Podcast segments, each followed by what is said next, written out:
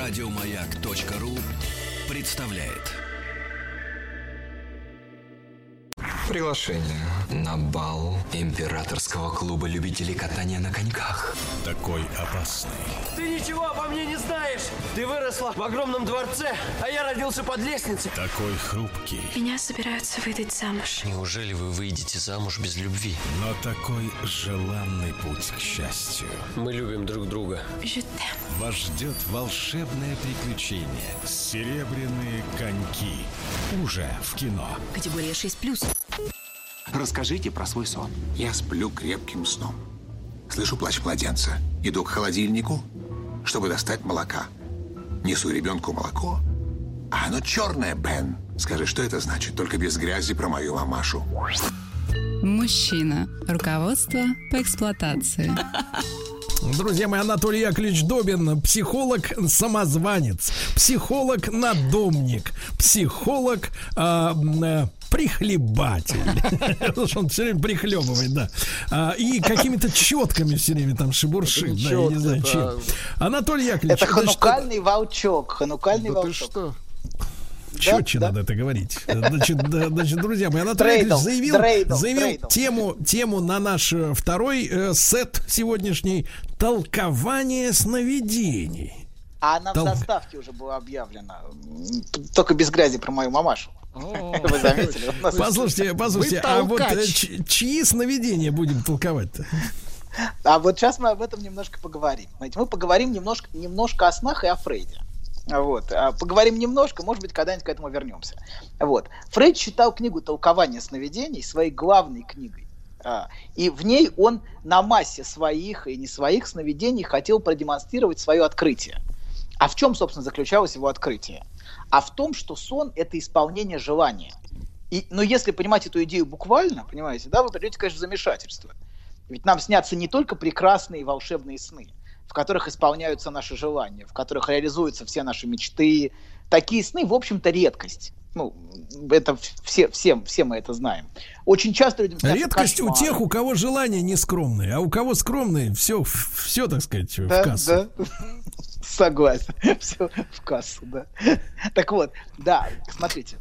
Очень, очень часто, извините, слово кассу задел, да. Так вот, очень часто людям снятся кошмары, в которых мы испытываем страх, ужас, а, а, нам снится мир катастрофа, падение, нападение на нас, или даже смерть близкого человека. И, разумеется, это возражение, ну, разум- собственно, было очевидно Фрейду, а, но, тем не менее, он почему-то продолжал настаивать, вопреки всем этим возражениям, что сон – это именно исполнение желания. И для того, чтобы понять, что он имел в виду, я приведу вам иллюстрацию. Я мог бы взять иллюстрацию из фрейдовской книги, но, чтобы было яснее, приведу иллюстрацию ближе к современной жизни. Все-таки книга была написана э, э, 120 лет назад. Вот. А, так вот, давайте приведу пример сна. Вот, чтобы было понятна логика Фрейда. Давайте так, предварительные замечания. Сон снится, а, который я сейчас расскажу, сон снится мужчине в годовщину смерти его близкой родственницы. И а, перед сном, а, перед тем, как заснуть, он размышлял о том, что ему следует сходить на кладбище и навестить могилу этой женщины.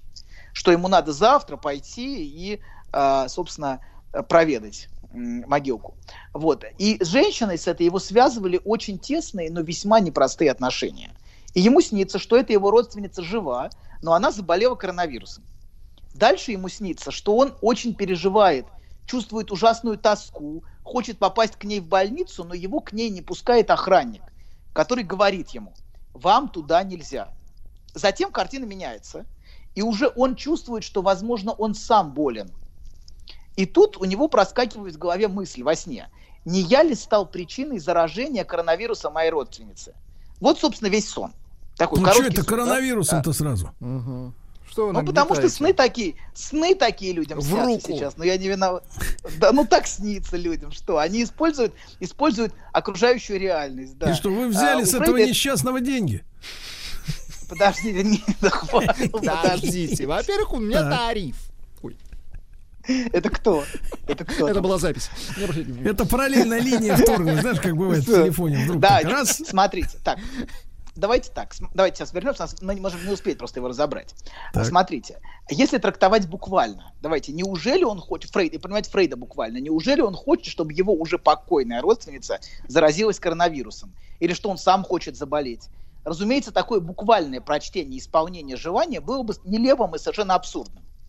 А ему сам- но ему самому в процессе рассказа приходит в голову, что этот сон связан с необходимостью завтра навестить родственницу. Ну, в годовщину, в годовщину ее смерти сон. И, с его, и, и связан с его плохо скрываемым нежеланием идти к ней на могилу. И он во сне заразил ее с целью избежать вынужденной обязанности. Его сон говорит, как бы, она больна коронавирусом, и значит, теб- ему нельзя ну, ее навещать. Понимаете, да? То есть Но ему это этого отмазка. мало. Отка- да, абсолютно, отмазка. Во сне он использует как отмазку. Я не хочу идти, но он не может этого сказать. И он ее заражает во сне. Но ему этого мало. И он еще раз создает отмазку и оправдание во сне. Ситуацию, где он очень хочет к ней попасть, он отчаянно рвется, но плохой охранник его не пускает. Он, он во сне как бы говорит, это не моя вина, что я не могу тебя навестить. Это не мое желание.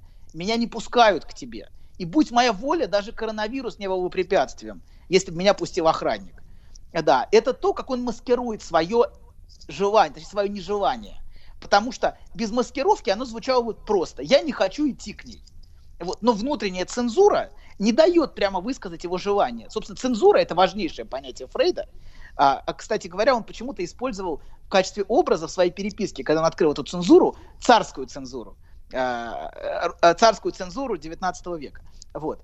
Так вот, собственно, цензура – это важнейшее понятие Фрейда. И наше желание, а, ну, не, точнее, его нежелание идти так, должно быть завернуто в обертку, приемлемую для такой цензуры. Оно должно быть замаскировано. А чтобы он не чувствовал вины, понимаете? Прямо, если это высказать, он будет чувствовать вину. И, но он не может этого высказать. Ему цен- и, и, и он заворачивает это в обертку, приемлемую для цензуры. Потому что прямое выражение желания является неприемлемым и вызывает очень сильную вину. Первое, собственно, первое приемлемое для цензуры выражение его нежелания идти, она больна, поэтому мне к ней нельзя. Второе, следующее за этим, я очень хочу и страшно тоскую, но меня не пускает к ней жестокий охранник. И следующая часть сновидения – это уже третье замаскированное выражение его нежелания навещать. Я сам болен, и мне нельзя, понимаете, да уже мне нельзя. Потому То есть что вы хотите сказать, под- доктор, что сны снятся только под лицам? Нет, я вам пытаюсь продемонстрировать фрейдовскую логику трактования сновидений. Только фрейдовскую. Я вообще не смотрю на это так. Я вообще не считаю, что снови- ну, вопрос интерпретации та- та- таков. Но, тем не менее, это фрейдовская логика. Я вам ее пытаюсь развернуть и продемонстрировать. Я сам болен. Третья, отма- от- третья отмазка. Первая отмазка, вторая отмазка, третья отмазка. Я сам болен, и мне нельзя. А потому что я могу поставить под угрозу здоровье и даже жизнь покойницы. Вот. И это, как вы видите, уже третье выражение нежелания навещать. Вот. И здесь он, очевидно, очень близко подходит, собственно, к ядру сновидения. К тому, а, собственно, что является центром этого сновидения. К ощущению вины. Собственно, сновидение, а, как вы видите, как вы замечаете, оно строится вокруг вины. А, вокруг его ощущения вины, вокруг а, чувства, что он виноват перед покойницей. Вот. И мысль, которая у него проскакивает в самом конце сновидения, она очень близко подходит, собственно, к центру сновидения. Не я ли был причиной ее болезни? Понимаете, в самом конце проскакивает. То есть тут он наиболее близко подходит к правде. Я, который можно прочитать так, на первом уровне это правда. Я заразил ее во сне коронавирусом, чтобы не навещать. Это я не поняли. хочу ее навещать.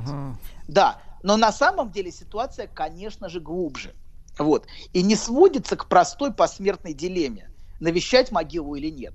Ну, в общем, а, в этом, в этом нету такого драматизма, понимаете, да? Ну, если бы это сводилось все к этому. Разумеется, сон выражает намного большее и отсылает вообще в целом к, к тому, что происходило в их отношениях, ко всей огромной истории их отношений между собой. Вот. А эти отношения были, в общем, достаточно непростыми, достаточно сложными, а, наполненными а, массой, а, массой негативных чувств, массой обиды, а, ощущением, например, контроля, ощущением, что он не может от нее освободиться, что это, эта женщина, например, ощущалась им как тиран внутренний всю его жизнь. И в каком-то смысле он бессознательно испытал облегчение, связанное с ее смертью. Понимаете, да? А, что он как, как будто бы освободился. Но вместе с этим облегчением к нему пришло чувство вины за собственное желание. Помните, мы вначале в самом говорили чуть вот, о, о пожелании смерти, которое является причиной вины. Конечно же, его, его пожелание не было, не было причиной ее смерти. Но бессознательно он может ощущать свое собственное желание как причиной а, кончины его родственницы. Вот а, примерно, примерно такая логика. А, Фрейдовская. Приятного А, аппетита. Ну, извините. Но я- Ничего, ничего, все ваш. Язык пересох. А то ты же, я знаю, на приеме все время слушаешь только. Извините. Так Ханука, много. слушайте, Так праздник. Что я могу поделать? Не говорили никогда. Держись. Ханука. Ну Вот. Ой, Значит, да. Анатолий, а может как-то это самое, вы же понимаете, что э, э, люди-то какие-то вот э, самокопанием что ли занимаются, или это неконтролируемая история? Какая именно? Ну вот тоже, что он себя обвиняет в чем-то, что он там что-то сделал. В том, что не делал, А, доктор. Это да. же ненормально. Смотрите. Мгм. Почему же? Как раз, когда человек что-то делает, он обычно не очень чувствует себя виноватым. Это Вот. другое, Да. это подлецы. Да, да. А, а подлеца, кстати, мы поговорим в следующий раз. Давайте задание на следующий раз. Надо не забыть вам сказать. Посмотрите, два мужа. Два... Тема, Нет, подлец. нет, след- нет, следующая тема будет хороший мальчик или подонок. Вот так поговорим. Кого женщины, чтоб, кого женщина хочет выбрать, да. Мы, да пу- пусть, пусть все посмотрят два мужа Донны Флор, а мы обсудим. Это очень важно для следующего, Еще раз. для следующей темы. Два мужа Донны Флор. фильм. Это революционные постановки.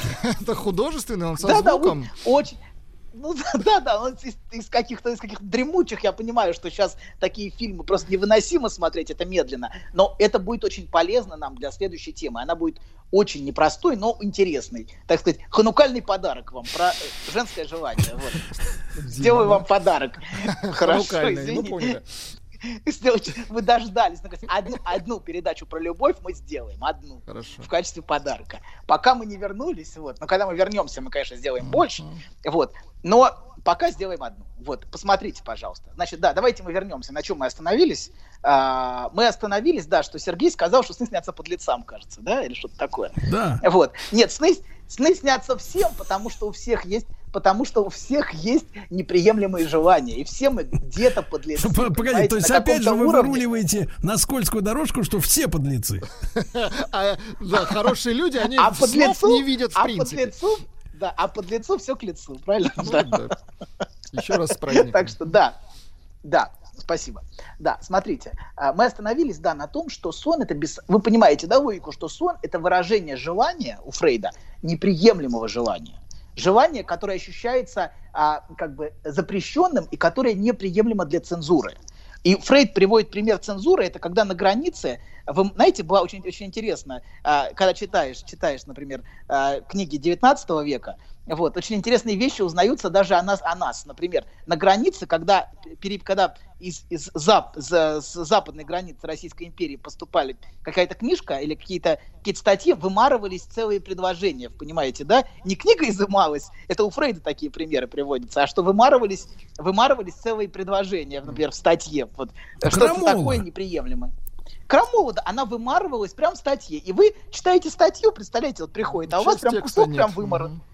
Да, и вот в каком-то смысле цензура, Фрейд говорит, работает так же. Она вымарывает часть текста неприемлемого и заменяет его чем-то другим. Например, картинкой, в которой он очень рвется, очень рвется к ней, хочет ее увидеть, и страшно рвется, и даже чувство тоски он испытывает, в общем, во сне. Но это в каком-то смысле перевернутое, перевернутое его нежелание. То есть это тот текст, который он написал сверху. «Я не хочу» написано там. А сверху он написал «Я очень хочу, но меня не пускают». Понимаете, да? Это вот пример вот, вот такой логики сновидения. Вот, потому что меня... Значит, меня- логика, меня- логика меня- от нашего псих- психиатра-надомника следующая. Так, давайте. Значит, Ну, если вы... Давайте так, все очень просто, ребят, все очень просто. Если вы хотите, значит, вы не хотите. Знаешь, забавно, вот выложил тебе все. И вроде как полегчало. Нет, серьезно, будто сбросил тяжесть. Молодец. Я... А вы... Док, спасибо. Мужчина. Руководство по эксплуатации. Не знаю, как у наших слушателей, у нас с Владиком пока не сбросилось. За время нашей души, душеспасительной беседы с Анатолием Яковлевичем. Толя, надо что-то делать, что-то как-то помочь как-то людям. Я Ну, хотя бы, я- э, я подарю- хотя бы, я хотя бы в честь, подарю в честь Хануки передачу. дать бесплатный совет. Немножко сбросить, Толик. Да, смотрите, да, давайте мы, мы на, чё- на чем мы остановились? У нас очень мало времени, на чем мы остановились? Как, как вы запомнили это? Мы остановились на том, что человеку снится сон, что ему что-то нельзя, а он не хочет. Мы во сне вымарываем, как вы это назвали. Да. Да, вымарываем свое собственное желание, которое мы ощущаем неприемлемым. О, да, и мы остановились на том, что сон этот не просто к тому, чтобы идти или не идти на могилу, а в принципе выражает их отношения с этой женщиной. Отношения были непростые, тяжелые. Она была тираном по отношению к нему. И, собственно, а, и он бессознательно, а, бессознательно желал ей смерти в какой-то степени. И тут мы подходим очень близко, вот, собственно, к тому, о чем, на чем мы закончили вот на- нашу первую часть передачи. Про бессознательное пожелание смерти. Его мысль, которая проскакивает в конце, является, собственно, центром сновидения. Не я ли причина этого? Понимаете, да? В сновидении вот по Фрейду будет такой центр, так или иначе, где проскакивает эта мысль. Вот. Э, Почти прямо выражает это, вот это не я ли причина этого, э, почти прямо выражает его чувство вины по поводу пожелания смерти близкому человеку.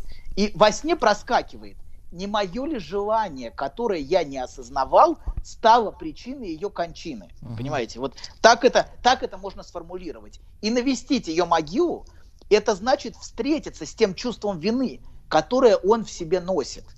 А если говорить глубже, это значит встретиться с последствиями своего желания. То есть э, я, он бессознательно ощущает причиной смерти, э, ее смерти, бессознательно. Не в реальности он, конечно, понимает, что она умерла не поэтому, но бессознательно он чувствует, что причиной ее смерти является его желание. Вот. А если глубже, то сама годовщина смерти, понимаете, навещает его и напоминает ему о его вине, как призрак в каком-то смысле. И поэтому сон строится вокруг его вины. Это как, например, знаете, мо- может быть такой симптом, но не у него, но тем не менее, например, озабоченность чистотой рук, бесконечно мыть руки. Это как, это можно было бы интерпретировать в этой же логике, как попытка отмыться от вины и от грязи. Как бы, это как бы высказывание, мои руки чисты, понимаете, да, если я все время мою руки, это как в некотором смысле, это вот, если использовать фрейдовскую Так, логику, э, сейчас это все будет с санитайзерами ходят. Это желание отмыться, доктор. отмыться, конечно. От того, отмыться чего от не отмыться, от- доктор, да. Конечно, отмыться и от сексуальности отмыться, конечно же, и от грязи отмыться. Но от сексуальности вины это не руки, да, наверное, скорее всего. Что, что, секс- сексуальность это руки или не руки? Да Не отвлекайте Не доктора. важно, не важно. Бросьте, бросьте это, это пустое. Желание отмыться, док, продолжаем. Я Так. вам, я вам, я вам Не надо нам картинку, Что, что, для, что мозоли на руках является достаточным Ну, основанием для вступления в партию. 20-х годов картинка, что для вступления в партию достаточное основание трудовые Партию. мозоли. Вот. Да, так вот. Есть желание отмыться. партия. Для, для которой нужен был пролетариат. Вот. Так вот, смотрите. А, так, иллюстрация. Вот эта иллюстрация того, что такое всемогущество желания. Это бессознательная вера в то, что мое желание было причиной. И такое всемогущество, собственно, а, это корень огромного количества меланхолических самообвинений. Когда человек все время себя обвиняет. Я во всем виноват. Я, это я, это я, это я. Конечно, это смотрится бредово снаружи, когда человек во всем виноват. Да, но внутренне в этом есть логика. У него были, у него были неправильные, это фрейдовская логика. У него были неправильные, у него были как бы плохие мысли, у него были плохие желания, которые он внутри в себе носит. То, что мы сказали в начале про плохие мысли, и вот эти плохие мысли, вот эти пожелания смерти, это ненависть, а, вот, и она ощущается как, как то, что он во всем виноват. Или, кстати, наоборот, да, еще, еще Нет, один пример. ощущается это, Например, доктор, по-другому. да. Ощущается это как по делам ему уроду. Ой. Да, но это проблема, проблема в том, что если урод это вы, понимаете, да, то это не совсем. не Мои совсем. мысли Хотя бы прекрасные, мои сновидения замечательные. Сегодня мне снилась женщина замечательная, и только будильник помешал мне, так сказать, это самое, общаться общиной. Ступить с ней. Кста- Кстати, Сергей Ильич, э, сон Ой, это цветной очень, или очень черно-белый? Просто Подождите. Э, это Совершенно очень- цветной, замечательный сон. очень хорошо. Замечательный. Значит, цветной телевизор у вас уже был. То есть вы, не- вы не смогли во сне, да, вступить с ней в... э, Я смог, Более но тесные мне отношения. Мешал будильник, ясно? А, Поэтому он был злой с утра. Да, а как интересно.